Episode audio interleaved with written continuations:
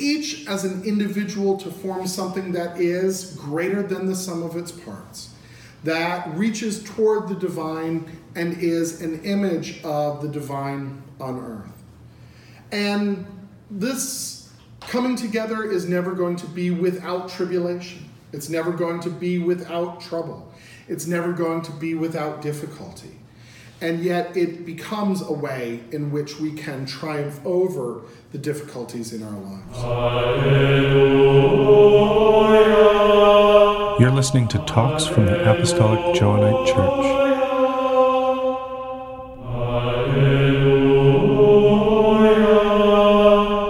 proud, excited, and honored to introduce His Grace Dr. William Behun, Primate of the United States. Uh, His Grace is the Archbishop of Wisconsin, Primate for the United States of America for the Apostolic Johannite Church. He received his PhD in philosophy from DePaul University and is the author of Historical Pivot, Philosophy of History in Hegel, Schelling, Schelling, Schelling, Schelling, Holderlin, Holderlin. Holderlin, as well as articles on a wide range of philosophical topics.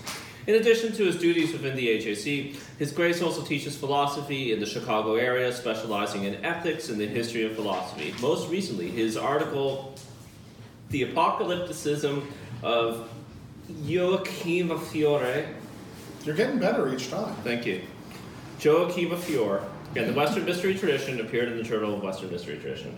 Take it away, Grace. Thank you, thank you very much. so today I'm going to be talking about the, the sacrament of, of matrimony, which is actually going to be the last in a series of talks that I've given at the AJC conclaves on, on the seven sacraments. And I'm sort of, I think it's sort of appropriate that we should consummate this. Uh, this this series with talking about about matrimony. Um, I'll start with my standard joke about marriage. Um, half of all marriages end in divorce. That, of course, means that the other half end in death. So, you should remember that when we're, we're being rough on undivorced persons. But when we're talking about matrimony, we're talking about a permanent union of loving couple into a single family unit, or as we say, one spirit and one flesh. According to the Orthodox Church in America, in order for the love of a man and a woman to be that which God has perfectly created it to be, it must be unique, indestructible, unending, and divine. Of course, this definition falls short in a lot of cultures on a lot of different points. That it be a couple, that it be a man and a woman, that it be permanent. In fact, there is a tradition, this is a, a bit of a side note, of temporary marriages in certain cultures. Um, Pre Islamic Arab culture recognized uh, a temporary marriage uh, that, or a fixed term marriage. Uh, Muhammad, the Prophet, actually sanctioned a temporary man- marriage, uh, which was possibly used as a legitimating cover for sex workers. So we see uh, similar forms of temporary marriage in, in Egypt, in Lebanon, in Iran, uh, and also in, in China. So the so called walking marriages uh, in China. So th- the idea that this is that there's some unilateral or, or monolithic definition of marriage, I think we can just let, let go of that right away because it, it is too multifarious a, uh, an institution to have a, a single uh, definition. But interestingly, what seems to be more common across cultures are the impediments to marriage, the inability to consent. And we're going to talk a lot about the role that consent plays in sacramental marriage, either because of, of, of mental illness or somehow that one lacks reason because of age or Gesundheit, unconsciousness.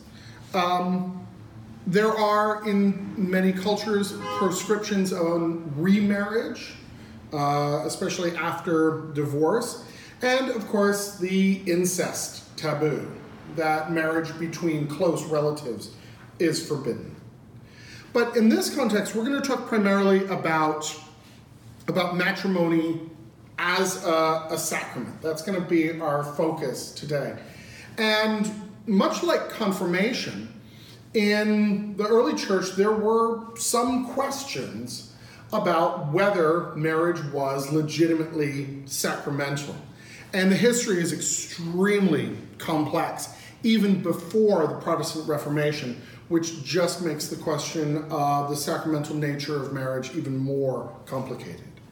But the Council of Trent declares if anyone shall say that matrimony is not truly and properly one of the seven sacraments of the evangelical law instituted by Christ our Lord, but was invented by the church in the church by men and does not confer grace, let him be anathema. You don't anathematize people who, you know, aren't saying something. Right? So the fact that they took the time to specifically address this claim that matrimony is not one of the sacraments but is merely a human institution means that this was at least uh, a claim of, of a certain amount of um, commonality, of, of frequency. Calvin explicitly states this in his institutions. He says, Lastly, there is matrimony, which all admit was instituted by God. Though no one before the time of Gregory regarded it as a sacrament, though there's debate about that to be sure. What man in his sober senses could so regard it? God's ordinance is good and holy. So also are agriculture, architecture, shoemaking, haircutting, legitimate ordinances of God, but they are not sacraments. So there is a sense, of, uh, particularly among the early Protestants, of denying many of the sacraments, reducing them often to two, um, but particularly marriage as, uh, as problematic sacramentally. The claim is primarily that it is external and worldly, that it does not confer divine grace, and that it is fundamentally different from even the remaining six sacraments. And there are real differences between matrimony and the other sacraments. There's the claim that it is non scriptural, that it is not instituted by Christ.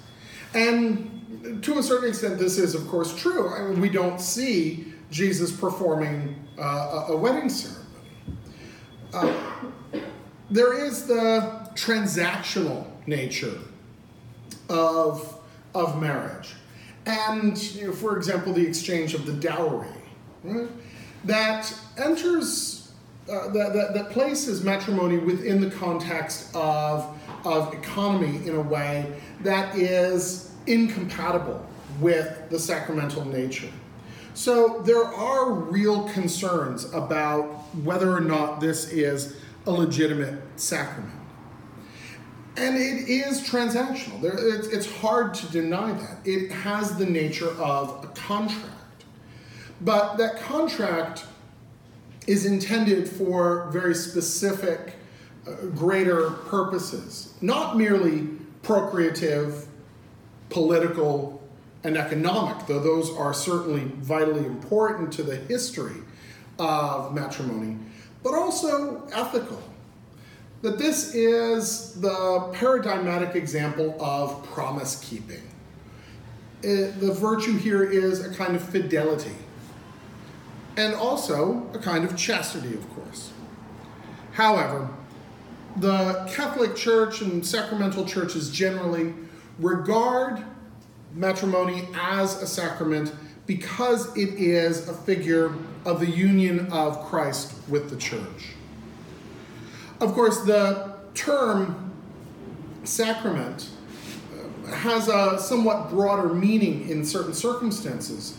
Uh, for example, in Ephesians, when Paul says, uh, and I'm going to quote here, he alludes to the divine institution of marriage in the prophetical words proclaimed by God through Adam.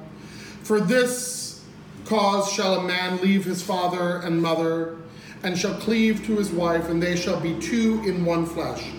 He then concludes with the significant words in which he characterizes Christian marriage This is a great sacrament, but I speak in Christ and in the church.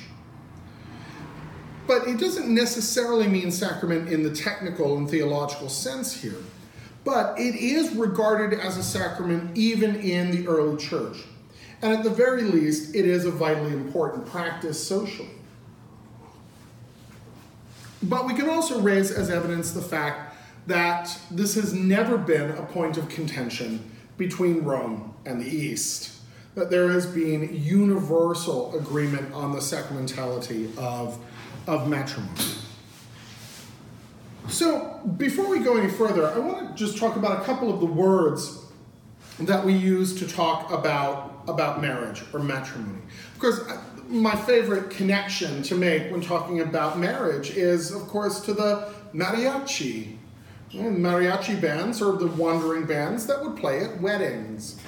So, marriage uh, is something that is celebratory. Of course, the term matrimony, meaning the married state, the relation of husband and wife, ultimately comes from, from matrim, from the mother. Uh, matrimonium in Latin is the word for, for wedlock or marriage. The word wedding itself is, of course, uh, Teutonic. It comes from the Old English weddung, the state of being wed or betrothal. Um, although, interestingly, the usual Old English word for uh, the ceremony was a bridalope. It sounds like some sort of horrible animal, but the bridalope is literally the, the bride's run, right, in reference to conducting the bride uh, from the ceremony to her, her new home. Um, as early as the 14th century, we see references to wedding rings, from uh, the 17th century wedding cakes, uh, wedding cake being attested as a style of architecture from the 19th century, uh, wedding reception from the 1850s. So, this is something that has been part of our vocabulary for a long, long time. Of course, in talking about sacramental marriage, we have to put it within the context of a much broader tradition of marriage. Uh, it has always had a, a religious or, or sacred aspect, even if it does not necessarily now. That, that perhaps the, the economic, the contractual, the political elements have come to the fore in a much more profound way in, say, the last hundred years. Which is not, of course, to say that those were ever absent. Those were always present. They were always part of, of marriage but there was always a, a sacred character to it. In the 20th and into the 21st century, we often regard this as a function of the state. We think of this as a legal contract. And so it might be useful in some contexts, and I, I don't want to get into this here, to, to separate out the legal institution of marriage, which has a long and storied tradition, from the sacramental tradition of marriage, which also has an equally long and storied tradition, because confusing the two of them is uh, to, to really muddy the waters. Within the context of uh, the sacramental churches, uh, only this particular Christian form of marriage uh, has this truly sacred character. And as such, because it is sacramental, it requires baptism. It is uh, because baptism is the door to the sacraments. Uh, that a sacramental marriage is only between baptized people. Of course, there are lots of questions that arise here uh, along the lines of how many angels can dance on the head of a pin uh, regarding mixed marriages. Right? Who receives grace in a mixed marriage?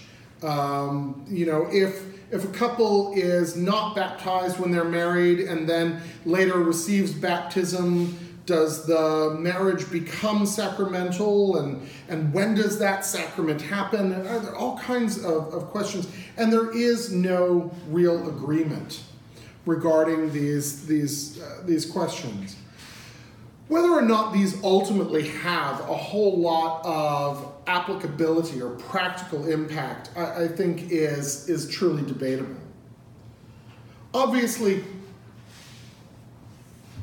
marriage predates Christianity. Even within the Christian tradition, we're told that marriage goes back to Adam and Eve. And almost all faiths and communities practice some sort of marriage.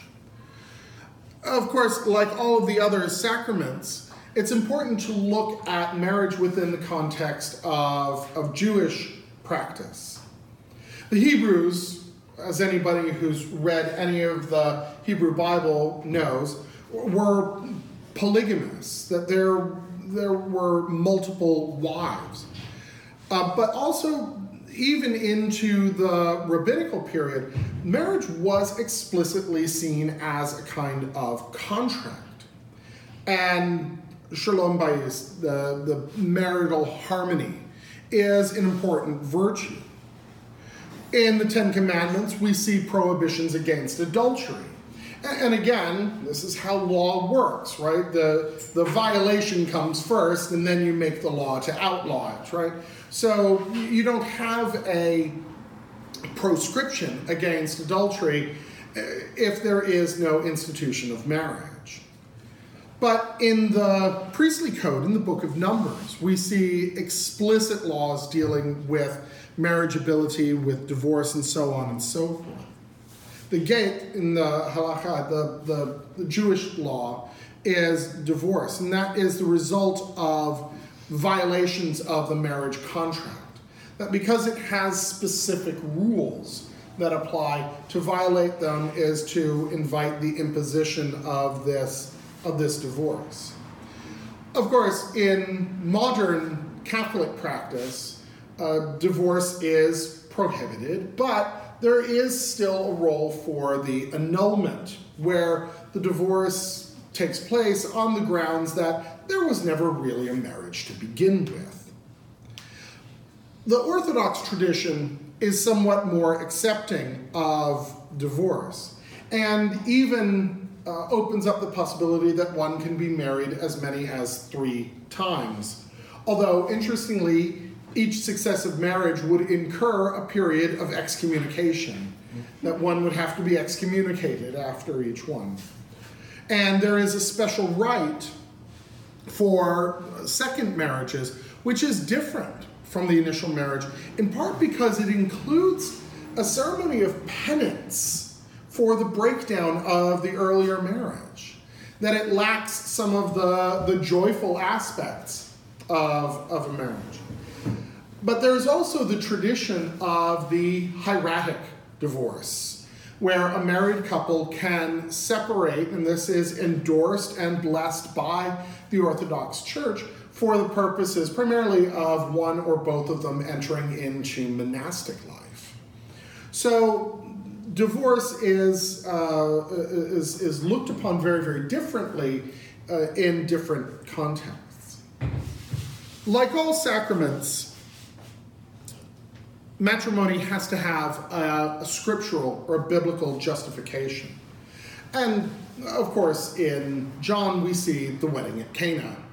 Uh, so we don't have to search real far to see that this is a vitally important practice that's going to need to be incorporated into the later Christian tradition. In terms of its sacramentality in uh, systematic terms, we have to look to the, the minister, the form, the matter, and the intent. This is, of course, the point at which all of the AJC seminarians start paying attention to the video. The ordinary minister is, and this is truly peculiar in the context of the sacraments, actually the couple itself. To quote here from the earliest times, the fundamental proposition has been upheld matrimonium facit consensus. Marriage is contracted through mutual expressed consent. Therein is contained implicitly the doctrine that the persons contracting marriage are themselves the agents or ministers of the sacrament. So the ordinary minister is not a priest, a bishop, is not a deacon in exceptional circumstances, as is often the case with, with uh, other sacraments, but rather it is those who are entering into the marriage themselves. The priest witnesses and blesses a valid marriage, but acts as an agent or an intermediary. And there are disputes about the necessity of sacerdotal authority. Um, and it was a long time, even in the Catholic tradition, before this was truly settled. St. Thomas considers marriage, St. Thomas Aquinas considers marriage without a priest's blessing to be adulterous. And there was a suggestion that, that the matter and form consisted in the consummation of the marriage. Though this principle has been largely dismissed within the, the sacramental community. Instead, we think of the form as consent, as a right given and accepted. As what we say, mutual acceptance. That that is the ultimate form of matrimony. That before witnesses and blessed by the priest, there is an exchange of, of consent, an exchange of right. The matter of the sacrament is then the contract, not in any physical sense of the word, but the, the agreement to engage in this union.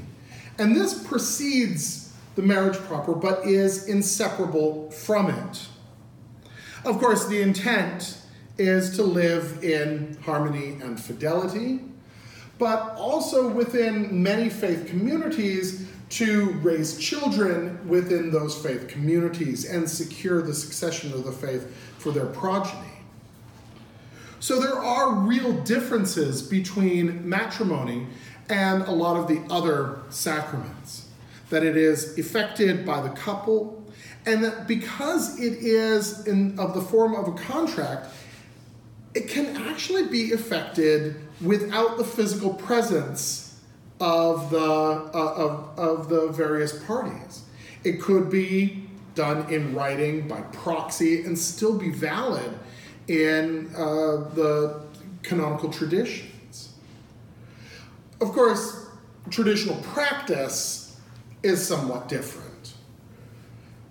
One of the things that I've always found very, very interesting are the, the so called banns of marriage, the preparation for marriage, where the community is informed of a couple's intent to marry, that uh, they un- undergo a kind of, of preparation uh, in, in conversation with the church so that marriage is entered into soberly and thoughtfully and seriously.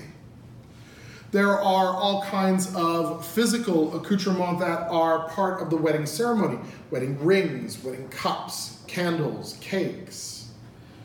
That within the Orthodox tradition, there are fairly specific uh, practices that are, that are required.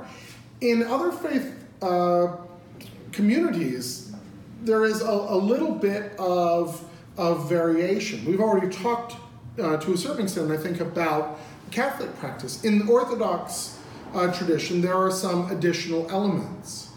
The, the crowning, the stephana, uh, in which the couple is, is crowned and thereby participates in Christ's kingship. But the crown also represents martyrdom. And the word martyr, of course, means to witness. So they are the witnesses to the presence of Christ coming into the world as this union. And given some of the language that exists within the AJC liturgy, the idea of, of Christ present in community, I think, is very, very important. The gospel that's uh, used in Orthodox uh, wedding is always uh, the second chapter from the second chapter of John, the wedding at Cana, and the common cup, not hopefully filled with coffee, um, is an important part of not just the Orthodox but uh, other practices as well. In the Protestant tradition, marriage has become, in many cases, very secularized. Um, and in many cases, it simply follows uh, some of the earlier Catholic practice. In the AJC specifically, we have a somewhat more liberal uh, set of guidelines concerning marriage, remarriage, and so on and so forth. Divorce and remarriage uh, are not specifically prohibited by any canon or practice of the church. Same sex marriage is blessed by the Apostolic Johannite Church in keeping with our statement of principles. And while the sacrament of marriage normally takes place, as all sacraments do within the context of the liturgy, this is uh, occasionally excluded. But there is a sort of wonderful description of how the, uh, the Apostolic Johannite Church sees uh, marriage right at the beginning of the marriage rite. And I quote here Marriage is a solemn and public covenant between two people in the presence of God.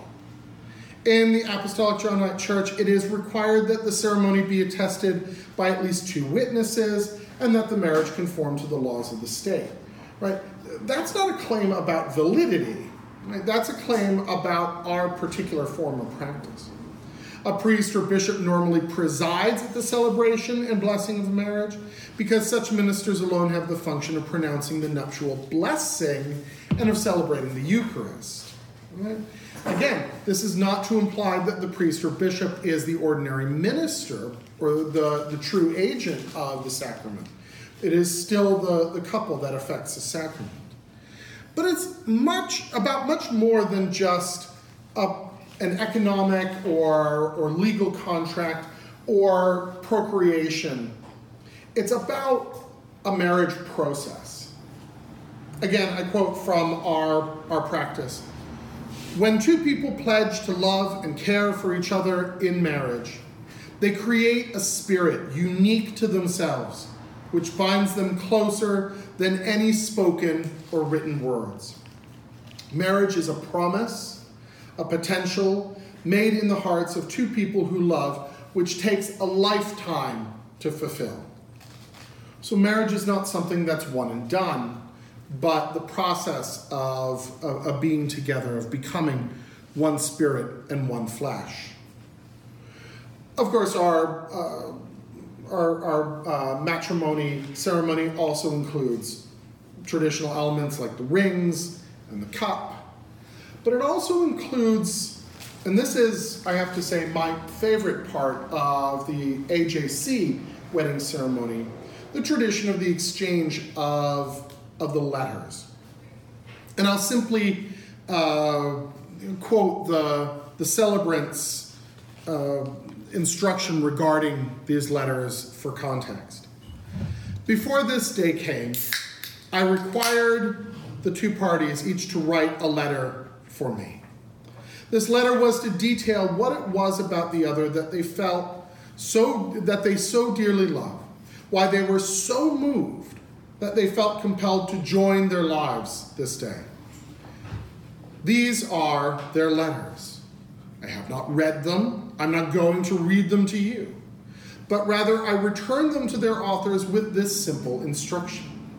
Years and years from now, when in the face of trouble or temptation, you ask yourself, and you will ask yourself, why in the world did I ever marry this person? Find the letter you have written. Read it and remember just why you decided to embark upon this grand adventure with the person facing you today. These letters are not for casual reading, they are not for you to share with each other. They are special and private treasures.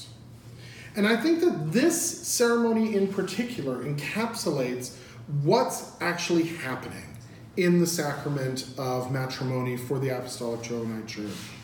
That two people come together, each as an individual, to form something that is greater than the sum of its parts, that reaches toward the divine and is an image of the divine on earth.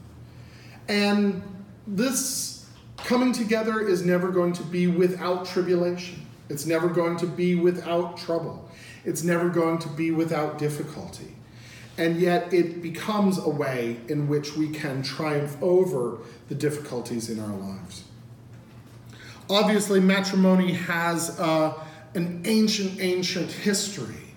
It is something that has been a practice uh, for human beings for literally millennia.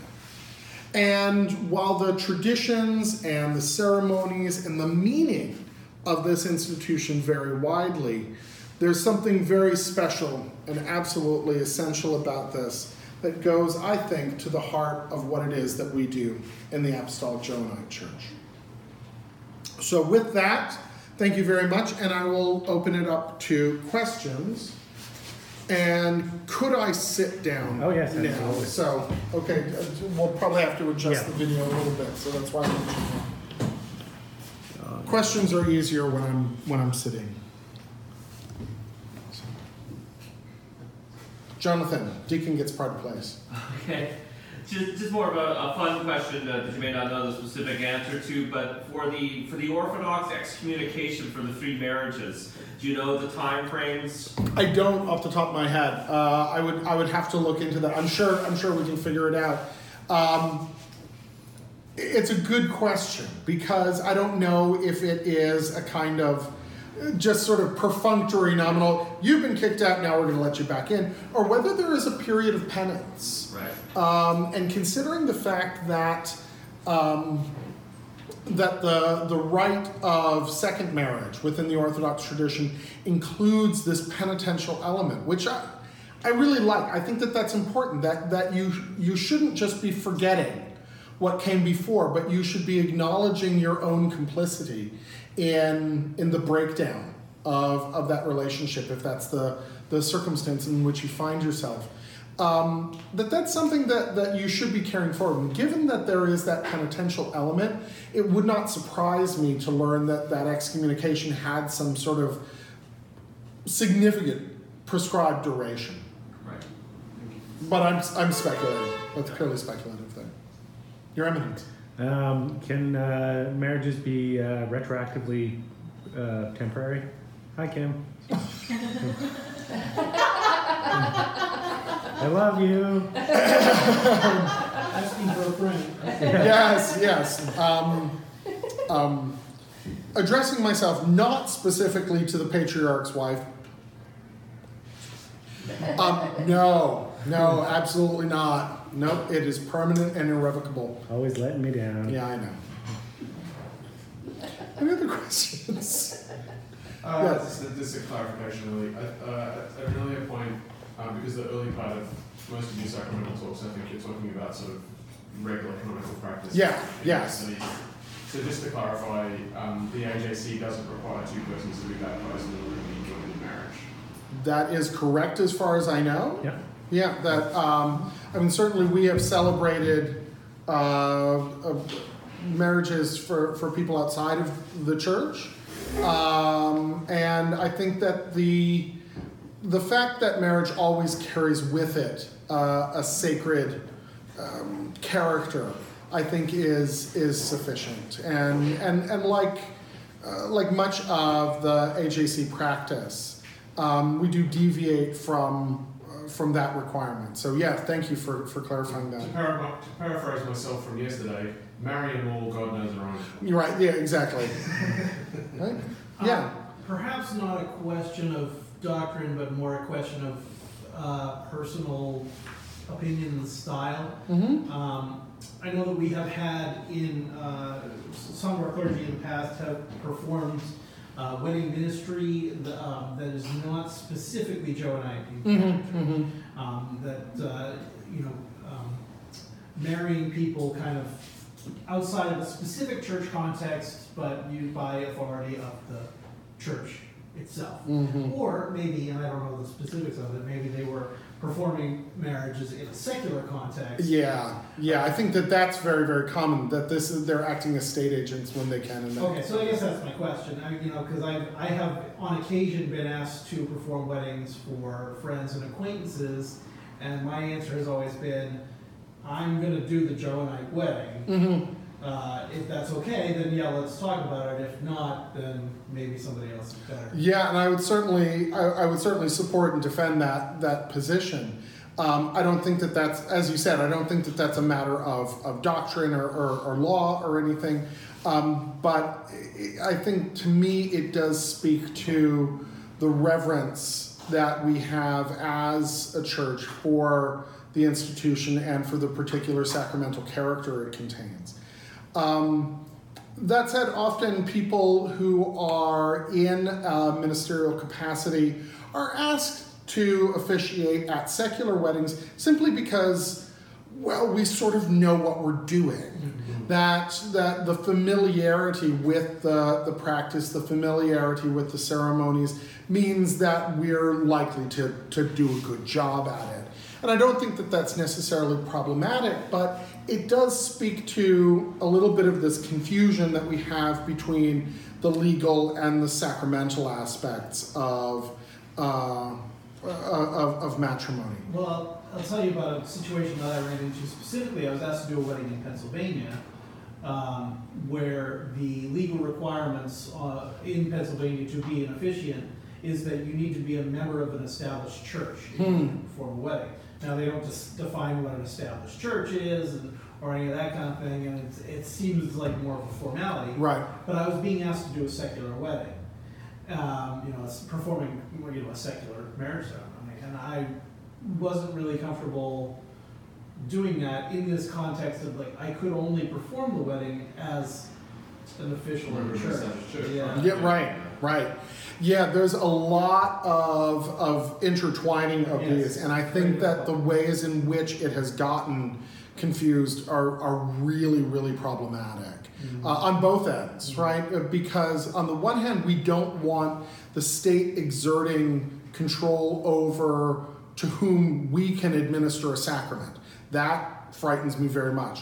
But uh, only slightly less frightening to me is is is the idea that uh, that the state would would have to to conform to some particular set of um, uh, uh, of faith practices.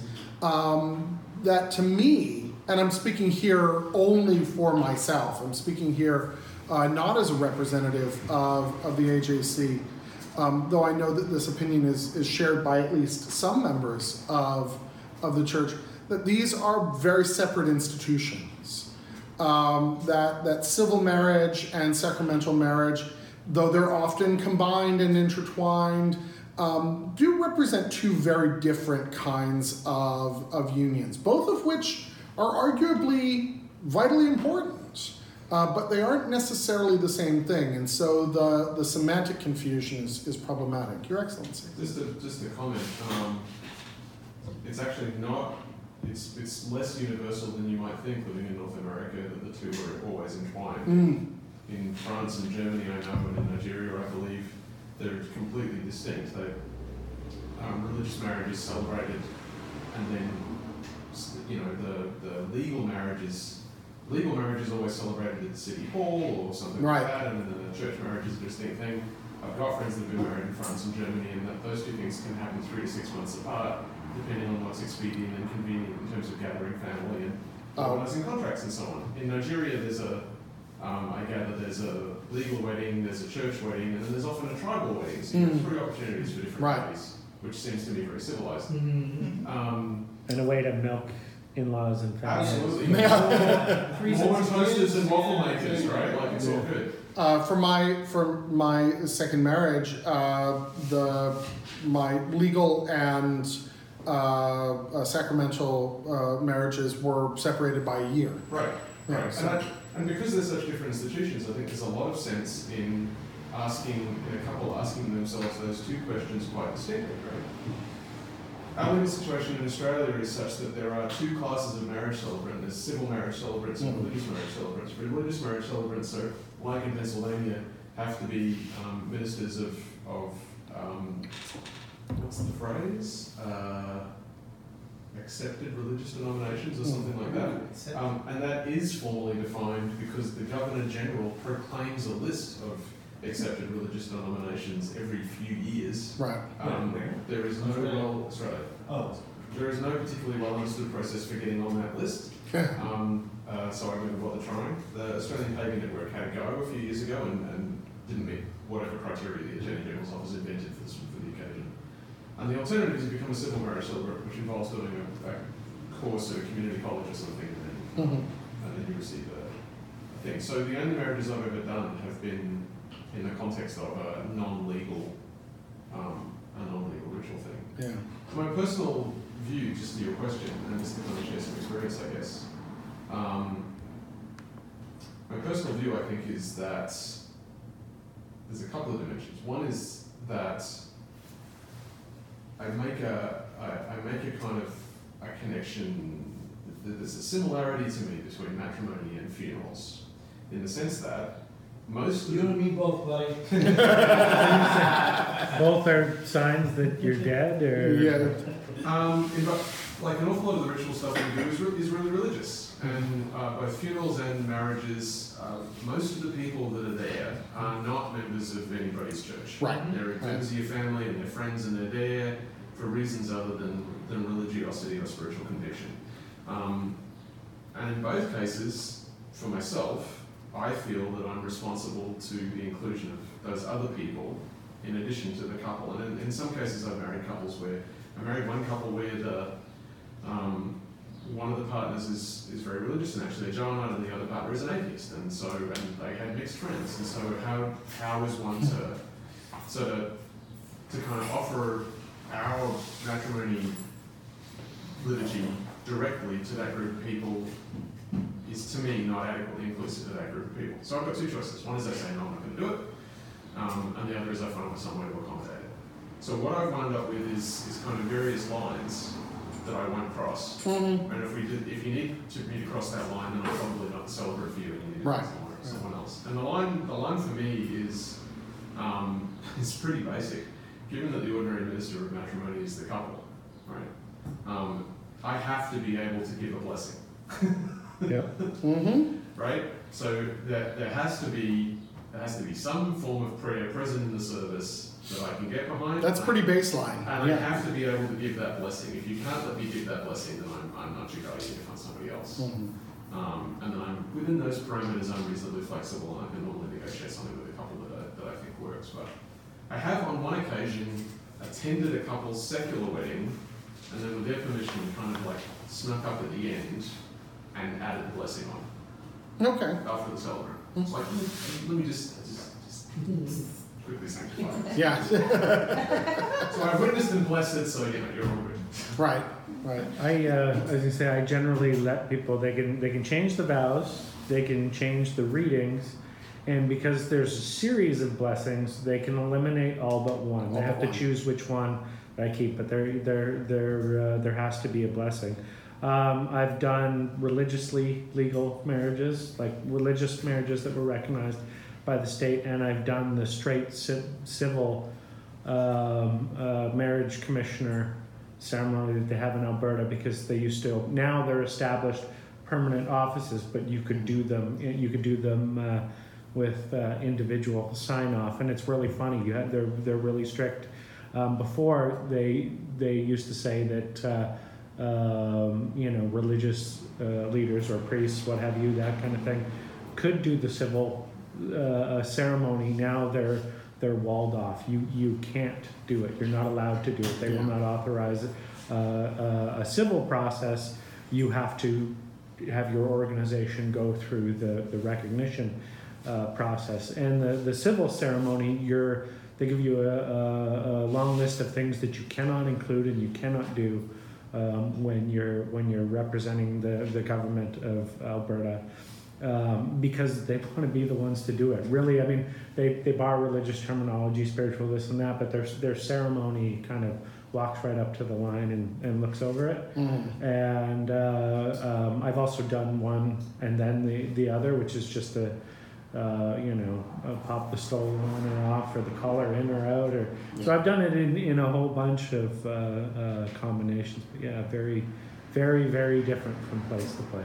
Yeah, yeah. The, the variety of legal and and cultural uh, uh, forms that matrimony takes is just positively staggering.